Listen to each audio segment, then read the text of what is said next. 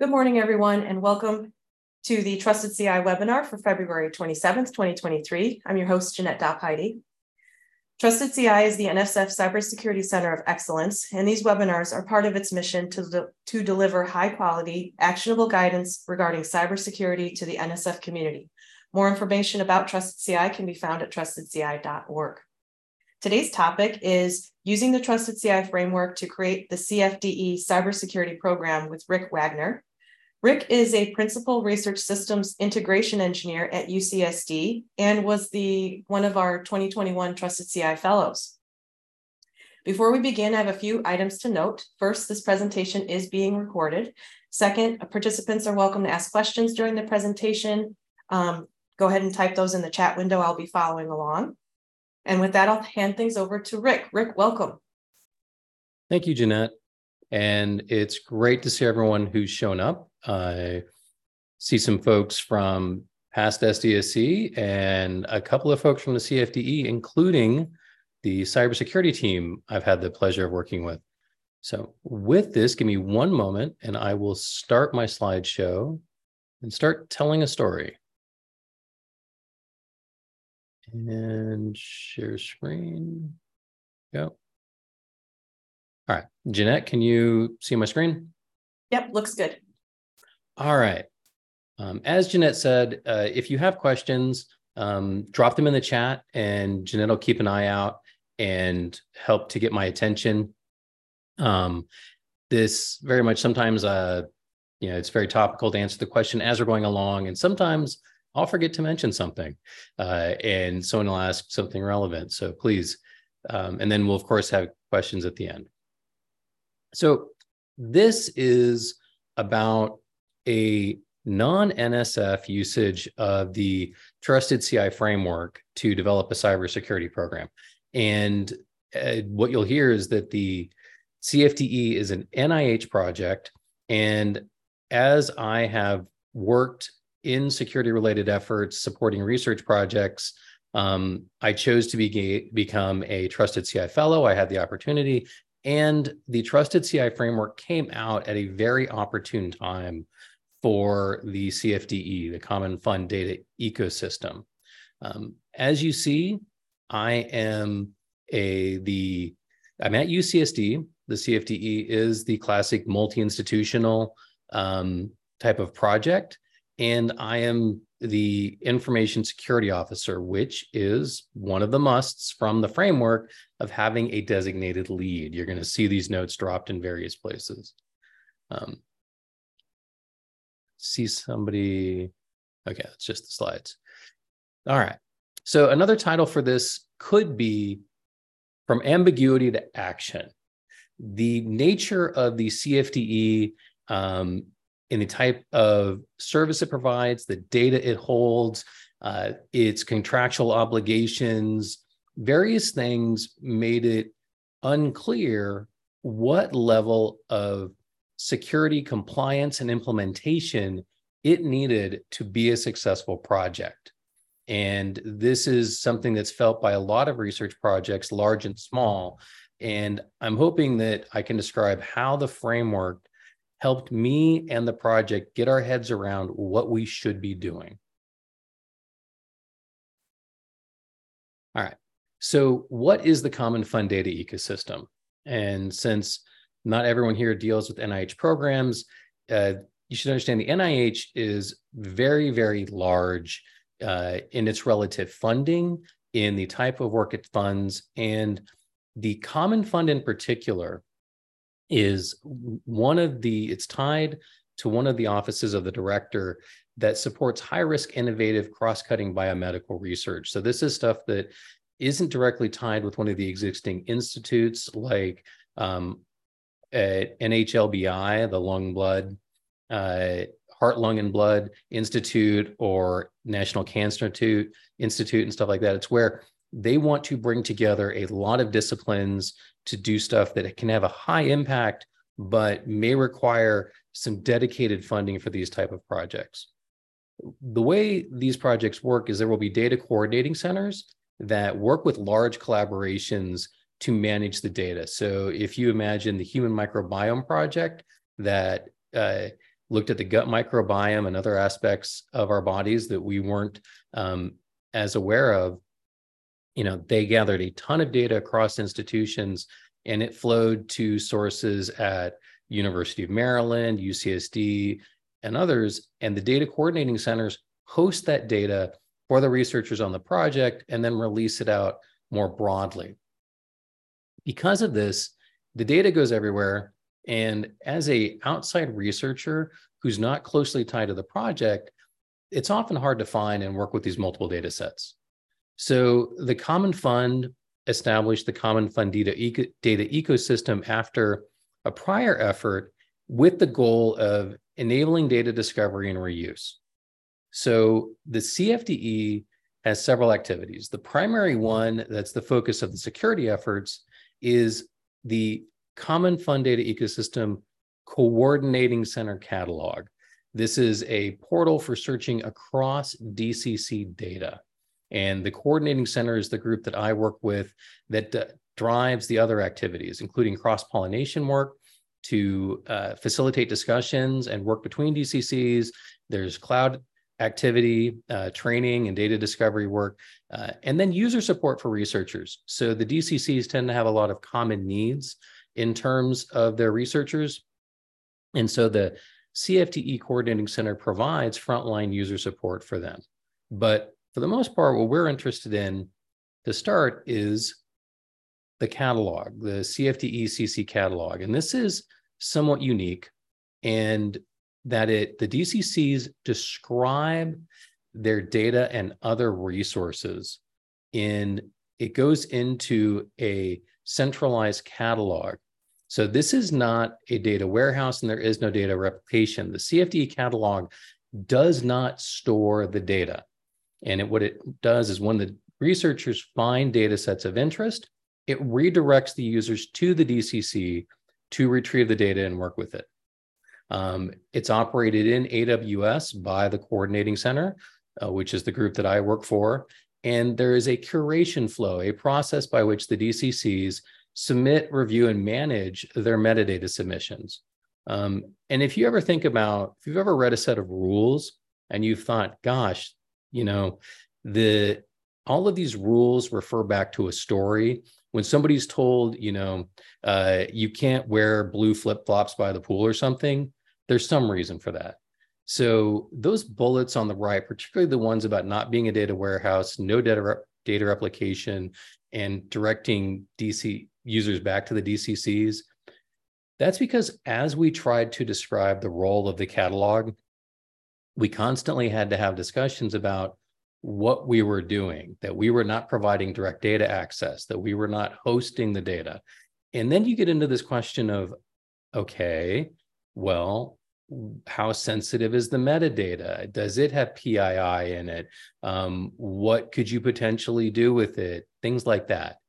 So, as we're going through this, this started in 2020. So, we're going to focus on primarily the year of 2020 when the I started in the role of security officer and the project was going through its really big ramp up phase to establish its processes.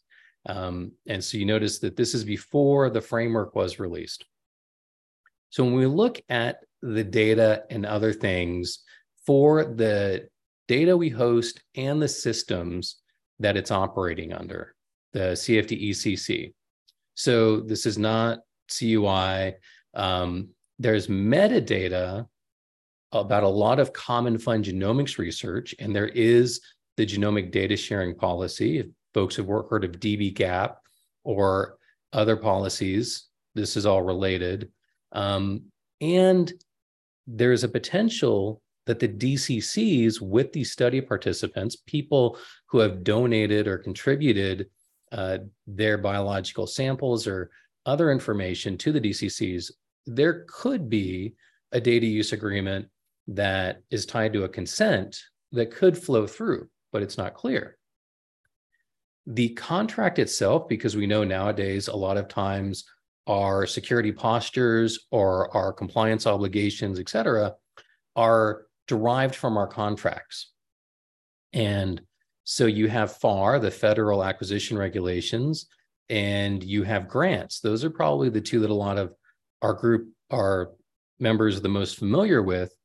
But this is under an OTA, another transaction agreement. And so that's distinct from things that fall under, FAR, which could include federal systems because you're directly contracted to provide services, or grants, which are much more open ended. And we had some other needs, like we will hear in a bit that we were required to work with some of the NIH Central Information Technology systems, including the Researcher Auth Service. And there were there was language in some of this that we may require an ATO. And if we're dealing with one system, there could be another. So the categorization is like, well, maybe it's related to genomic data. We may not have any contractual obligations, but what should we do? And I reached out. I was very fortunate that there was a security officer at the NIH for one of the institutes, and I asked him very explicitly, what are we required to do? You can always do more, but sometimes you want to know, like, what's in the contract? Because if that's in the contract, we can go to the program officer and say, you've got to fund us to meet the contract.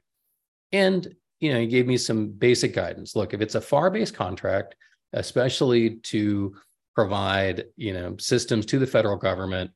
It's going to be FISMA and FedRAMP and the NIH and the various institutes um, have processes to provide ATOs. Um, in fact, NCI, the National Cancer Institute, you can find document documentation online that they provide for going through an ATO process with them, where they give you templates and they'll actually do some of the reviews because they have a lot of experience with that.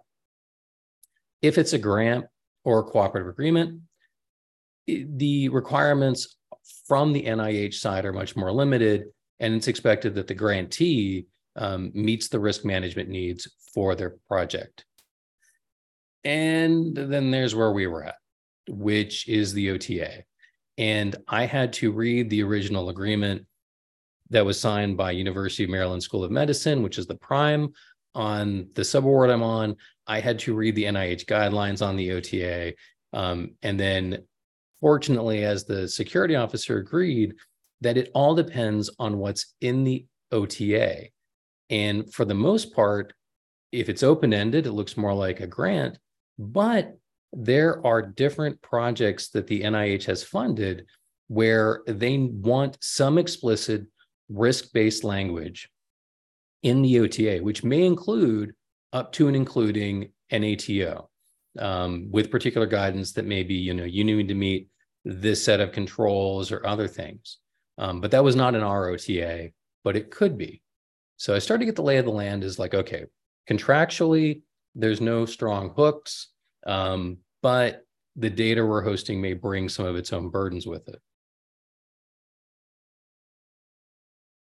So as I the conversations went on, as we were preparing for 2021, when we were expected to start meeting some of this, uh, we had an initial discussion with one of the security officers closer to the common fund because that's the other part is while groups like NCI, NHLBI, and others have more experience with this, uh, the common fund, because it's part of the office of the director and other areas, don't typically provide work with the concept of ATOs and other stuff but initially our program officer kind of only knew the word FISMA.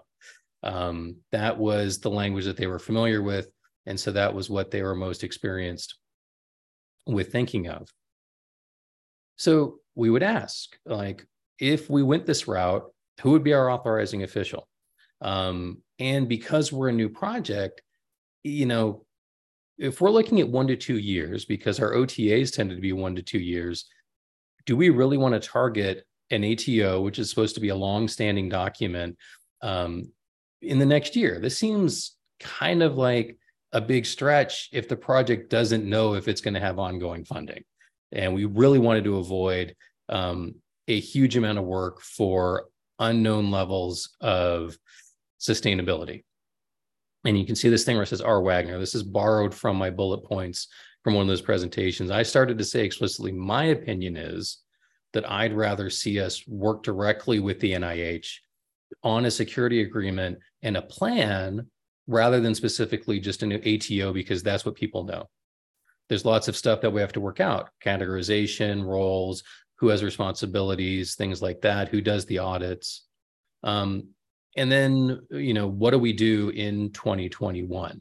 Um, do we just say, like, because we're in the cloud, we start targeting FedRAMP? Are we going to have to move our systems to GovCloud? You can see kind of the the questions that were coming up as part of this planning process. So I'll sip of water.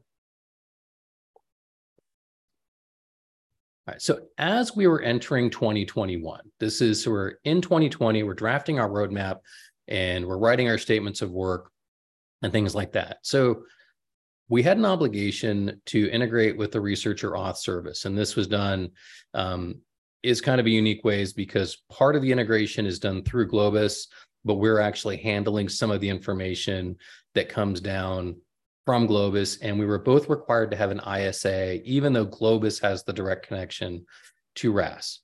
Um, and so now we've got to ask all right, we're a multi institutional project like many who is the signatory. Um, and originally, the language of the ISA said that both sides were expected to have an ATO. So now we're looking at well, does Globus need an ATO? Does the CFDE coordinating systems need an ATO? Um, and then who's the signature? Uh, I don't think I could sign it as a sub awardee for the project. I don't think that I can take on that kind of risk. Um, and so we started to draft our original deliverables, which was let's let's do a security assessment so that we have an understanding of where our systems stand now. Let's see if we can get a reasonable categorization of the level of data handled by the system and develop a roadmap. So it's kind of an open-ended place. So as we enter 2021, I was really trying to find the right processes to work with this. Um, I was looking at the NIST risk management framework. Um, I was looking at CMMC because the word maturity definitely seemed to fit here, that we needed to start somewhere and get somewhere. And then I was reading a lot of white papers from different companies. And I will say I did find some good information from Compliance Forge. They really helped pro- provide me a way to think about you know you've got a lot of different potential requirements.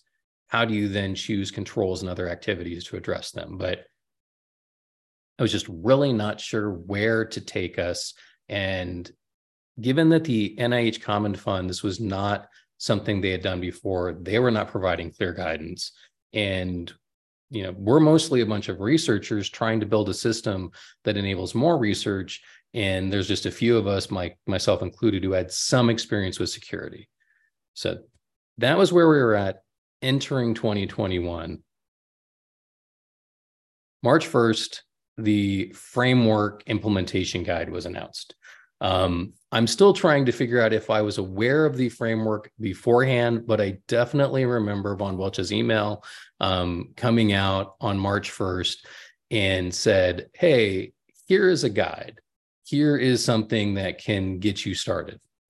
And so, uh, as the slide bluntly says, uh, I ran with this absolutely. Um, when I read the 12 musts, it, you know, to use the term framing, whatever, it gave me a structure to approach this that really seemed to address our needs because we weren't being clearly told that we had specific contractual obligations or regulatory obligations but we knew because of the type of data we may be interacting with and our goals of potentially providing data set discovery, including PHI using uh, or PII using phenotypical information, so identifiable queries down the road. It's like we need to start this process so that our system can be trusted in the future. So, um, to give you an idea of this, is you know, it comes out on March 1st. I read it and the slides that I'm going to show you are some annotated ones where I put notes in, but this was something where I gave to a uh, Monday morning touch base with NIH program officers on March 22nd. So within three weeks, I had incorporated the thinking of the framework guide to describe what I thought the trusted CI or the CFDE security program should look like. So the idea was to formalize it. You know, we we needed a direction, and this is the way we chose to go. First, we laid out this concept of the security program enabling trust.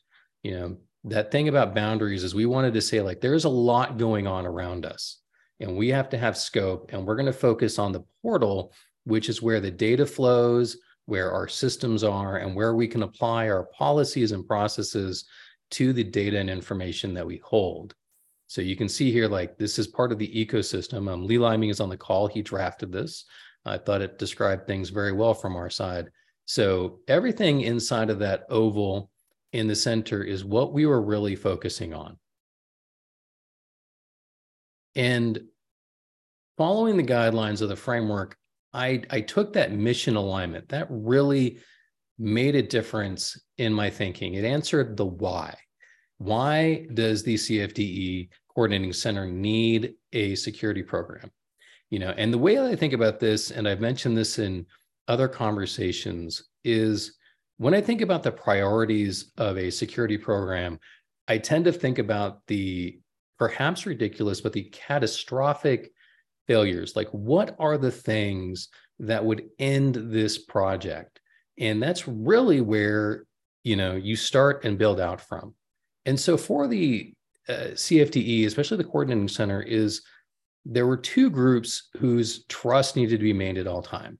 And the study participants, the ones that are contributing their parts of their literal lives to the medical research, some of that basically that, that information flows into our systems.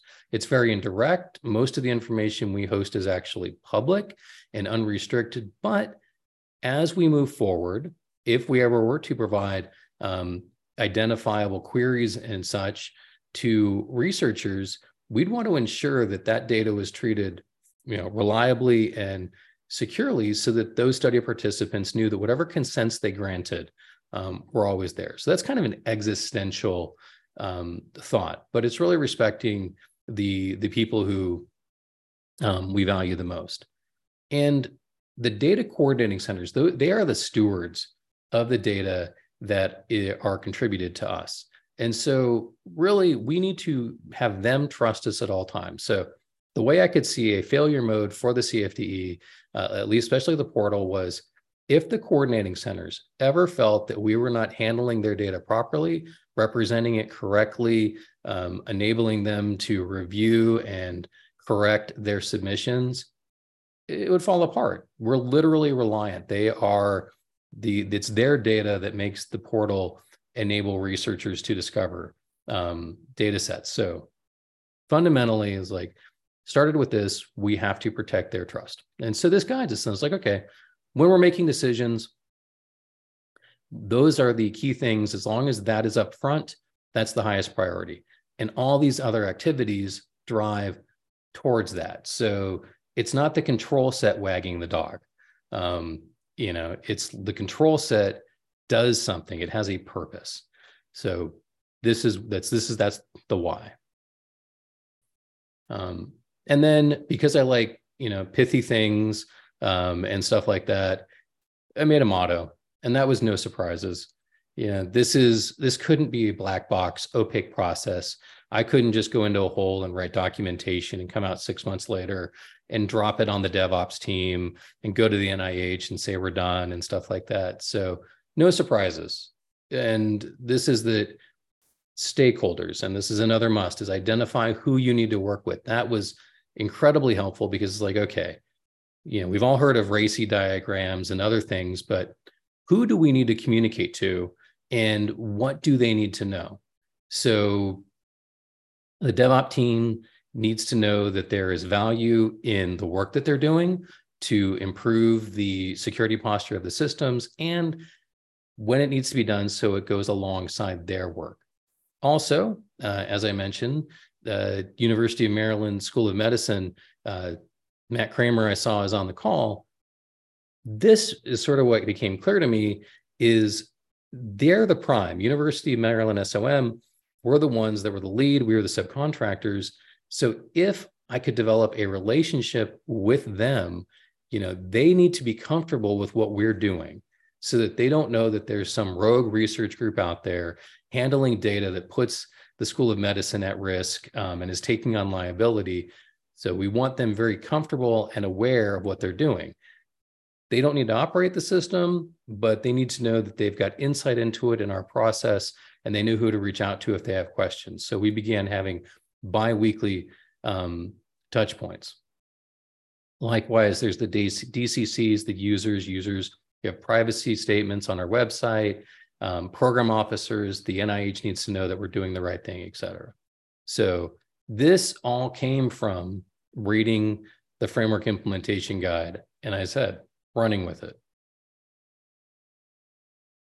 So this is a couple of other, uh, this is the, you see the two callouts, those are the annotations.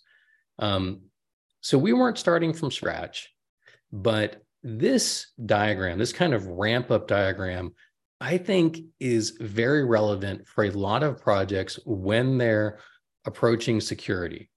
Because, you know, when you think of if you haven't gone through an ATO process, I assure you it is a ton of work. Um, and it can involve a lot of people and it can involve a lot of money where you start with an order of a million dollars and go down a little or up a little depending on your capabilities et cetera.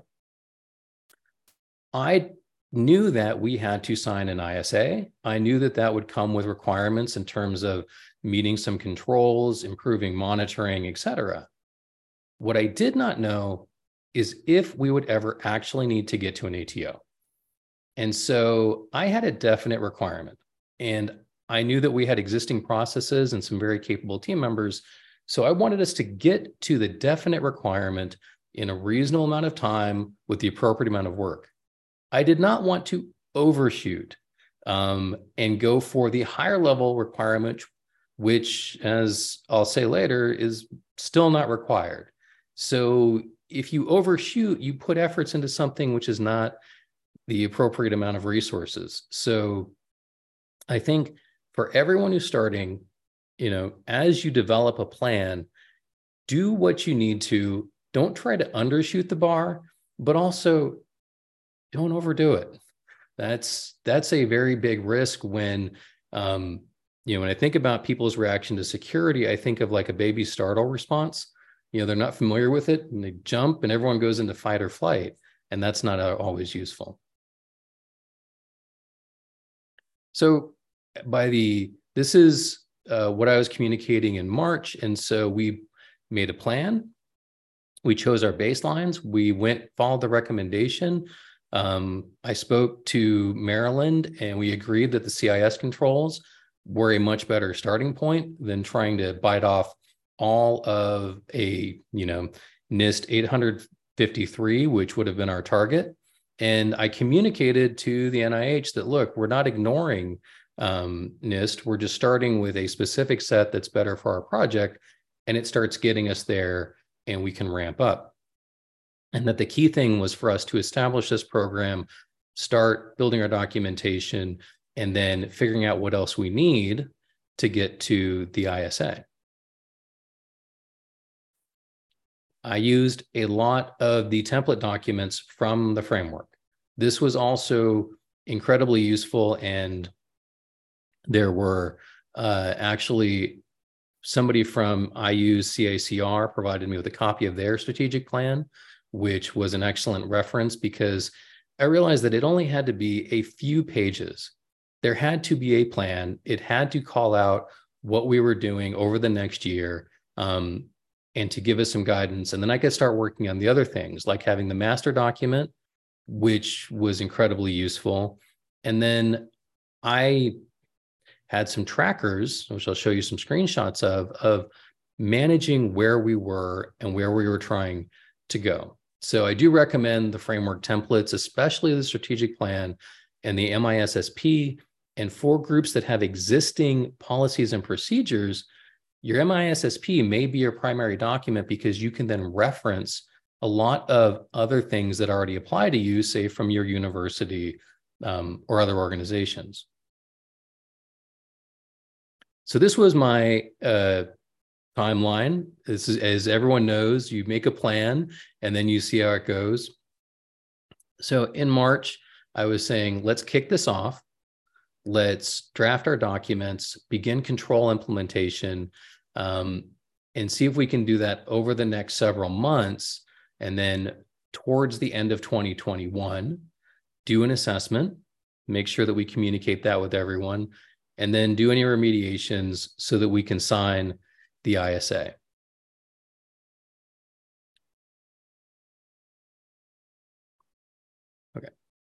I see Jeanette sharing the templates. Yes. Um, and I'm and by the way, some of my documentation I'd be willing to share as examples, including our strategic plan um, and a snapshot of the tracker I used.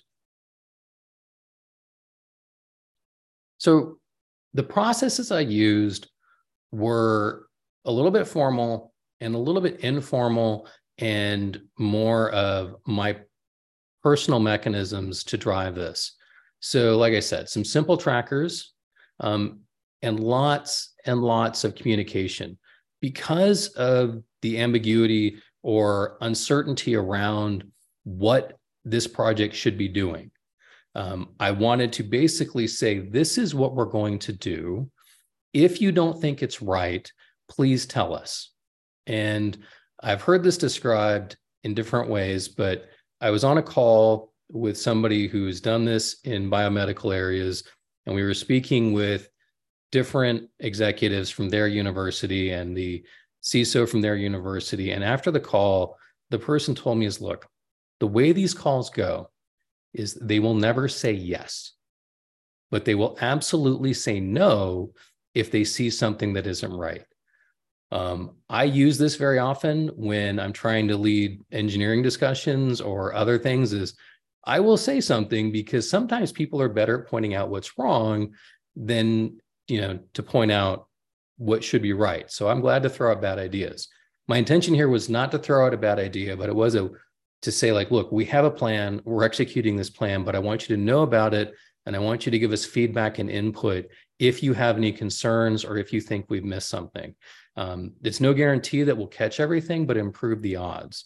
So as I said, um, started having biweekly calls with the University of Maryland School of Medicine cyber team. Um, I would update the project leadership with what's going on. I gave a few presentations there.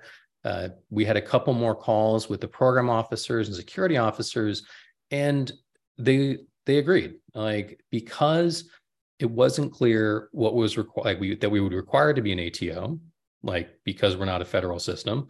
Um, it wasn't explicit, and we're not currently holding the type of data that would require a higher level of security. It's like let's put in just the right level of effort. Um, I also, because I came more from the DevOps and engineering side, I still work closely with them and we make plans. It's like we're doing testing right now that's moderately invasive. And so it's like, can we touch the staging system? Is it okay? Um, we rolled out monitoring agents onto all of our EC2 instances that report back to UMB. And it's like most people get a little leery when you're doing that on their Linux servers, but we tested it, we worked with it, and it's been non disruptive.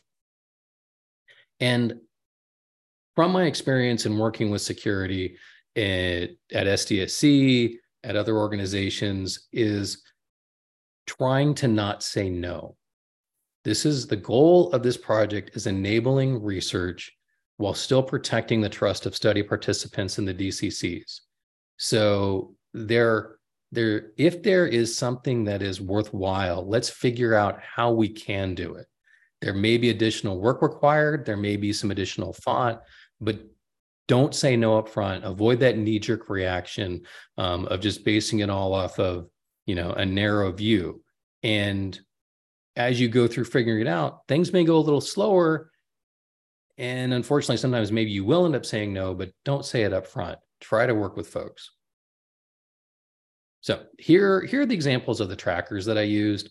Um, the one that says the framework tracker, this I know there's now a draft. I know I asked for one um, very early on after I heard about it.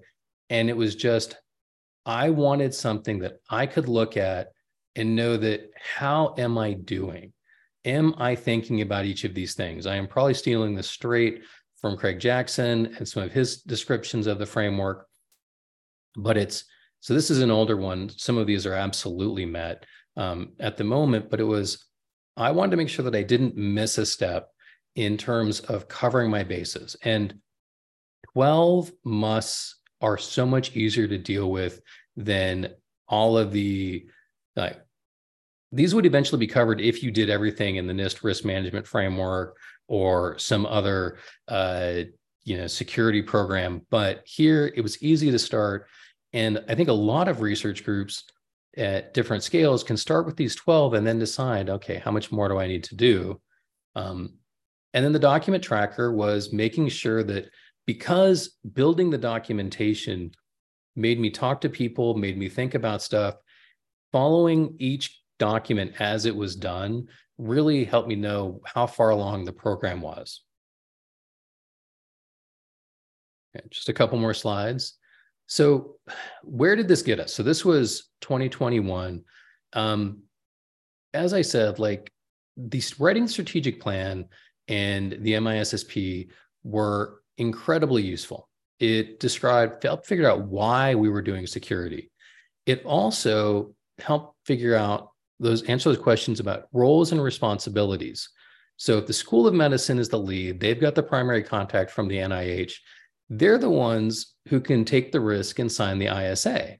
Well, that's why it's been excellent to work with their cyber team because that's who ended up signing it. Um, by thinking about this in terms of what are the actual, like any contractual obligations, in addition to what are the actual needs um, of risk management, we still don't have an ATO explicitly on the roadmap. Our goal is to continue maturing our security processes so that we're prepared for the next step, um, et cetera. So we also, UMB did the internal assessment. So we're basically a bunch of external collaborators. There's most of the work is done by myself and some others from USC. And so School of Medicine, they're basically coming in as outsiders looking at our processes and our systems. We revised the security plan and to improve visibility and to help think about longevity, because um, I'm actually drawing down off the project. The School of Medicine, one of their team members, is now part of the coordinating center to be help operate, basically just mature the monitoring and other activities. Okay, last slide. This is what the real outcome has been from using the framework guide is it made security part of the regular activities. It made it so that everything was done in line. It's not a separate activity that is done on top of other things. It doesn't displace other work. It is done alongside other work and by going through the steps in the previous years rather than sort of double down just on control implementation, one of the things we learned was we really need to deal with the fact that we are a multi-institutional collaboration. People come and people go, and we need to bring them in outside of just a core DevOps group. So we've run things like incident response table, incident res, incident response tabletop exercises, which have been as much training activities as they were actual assessments we were trying to figure out like, okay, can the people that are on the front lines dealing with the website, the portal, the users, can they start to not be paranoid, but just a little observant and follow that see something, say something? Um, we're going to do a red team exercise in the coming month because it's not that we're going to do an in depth pen test and be tied up for a week. It's can we catch something obvious and egregious? Do our systems work in some way. And as much as I mentioned the earlier uh, thing about scoping around the AWS assets in the portal, well, even a couple of years ago, we started tracking and at least acknowledging okay, what are our non AWS assets? So we have a lot of data related to the project and other things that we rely on that if one of them was disrupted, it would impact the project. It may not, you know, hit the data from the DCCs, but all these other activities going on, the training, the cross pollination, they're using different services. Let's make sure that we know who has rights on them, um, who has, you know, who's paying the bill. Um, because if you've ever seen one of your websites go down because somebody didn't update a credit card, you know, it does happen. And so now we're looking at enabling MFA on different resources. And as more capable capabilities are coming into the portal, we approach that in that non-confrontational way. It's like, okay, that's really cool. It's going to have a lot of value. Let's make sure that we can do that in a way that doesn't open up and expose us to other things. So I really do appreciate the framework. Um, it it helped me get my head around things and not only develop a plan, but communicate a plan in a way that has led the CFDE to make it so that security is not a conversation every day. It's not something that people are worrying about. It's just something that we do, and we've got a cornerstone to build on going forward. So, all right. So, Jeanette, should I leave this slide up or should I just drop back to a big screen of me and you? Yeah, you can go ahead and stop sharing, and I'll uh, I'll grab the screen. Okay. Thank you. So um, I'm going to share just some updates um, from Trusted CI while people are um, processing and, and, and, typing in questions if they have any. So um, community updates. Um, our next webinar will be March 27th at 10 a.m. Um, our topic is MANRS, which is mutually agreed norms for routing security. Um, and and routing integrity. And our presenter is Stephen Wallace from Internet 2. So if you're interested, uh, be on the lookout for the announcement to register for that. Also, I've been kind of hovering over the EDUCAUSE website. Um, the uh, Cybersecurity and Privacy Professionals Conference has been announced. It's, it will be May uh, 1st through 3rd in Bellevue, Bellevue Washington, um, but registration is not quite ready yet. So just uh, be on the lookout for that if you're interested in attending. And I'm going to stop sharing just so we can go over. Does anyone have any questions for Rick? Um, while people are typing, I just I wanted to comment. Um, I was nodding furiously when you were talking about sometimes you have to give uh, effectively. This is this is what I say. Sometimes you have to give people what they don't want so that they can tell you what they do want. and that's just uh, affirming for me because that that happens basically in every uh, profession i think when you're when you're working with people and you're trying to get something done. Yeah. It and in this case it's you know we had a fairly good idea that what we were putting forward as a plan was reasonable but uh, you know there's there very much could have been something that we missed. So it's you know radiate intent um, rather than beg forgiveness. So. Yes very good. Um, so we got a comment here. Excellent presentation. Can you give more details about our, how RAS is used for authorization? Do you use RAS to manage authorization groups? Excellent question. Um, thank you, Jim. And this could be uh, maybe a longer follow-up conversation. But in this case, so Jim, I know that you and several others are familiar with uh, federated identities and identity providers. So at the Globus level, RAS is an additional identity provider. So you can log in to Globus using RAS and it becomes one of your identities. What happens in the specific basis of the CFDE as a particular Globus client is the researcher authorization service passes through a bunch of additional statements about the user in the claims. Um, and some of those statements are actually stripped away and discarded right away. This is the fact that RAS itself will provide um, authorization tokens, and we really don't want them because we, as we said, we're not providing access to data. What we want to know is more about the users. So Globus discards them because the CFDE CC also has a RAS ISA. Globus will flow through to the CFDE CC client um, additional attributes. And these are for an individual what what data sets do they have access to through dbGaP essentially? That's the current um, primary source of information. And what we use that for is not authorization, but in the portal, when a researcher is looking at data, if a data set, we know like the DCC has told us that this data set requires that somebody have a particular um, access to it or authorization, we can match that up to the information that's flowed through from RAS. So we use it to tell the researchers whether or not they already have access to a data set or they don't. So if you think about this, um, you looking at a list of a bunch of data sets, um, some of them would just say public, public, public, and then some would say restricted. But if you have access to it, it will also indicate that. So it's as other groups begin to sign ISAs with RAS, um, then the Globus could also flow those through. Um, if you don't use Globus and you go directly to RAS, then you get the whole payload, which is based on the GA4GH um, standard. You're welcome.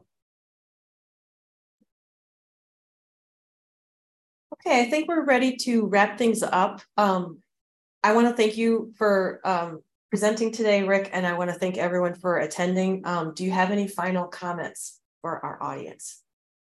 Uh, I just again want to say thank you to Trusted CI, and I appreciate the time I spent as a uh, fellow and the framework implementation guide and the framework itself. Um, I think as you can see from its adoption, it really does help projects when they hit that level of we can't just do this in our lab with our university or other organizational resources. We have mm-hmm. to grow. Um, and this is a much better stepping stone than, as I said, jumping full into the jargon that's out there when people start to think about compliance and security. I totally agree. Thank you. Um, well, with that, I'm going to wrap things up. Thanks everyone for attending. And I will be sending the video for this out later today. Uh, have a great day, Rick. Thank you very much. And um, see you next time.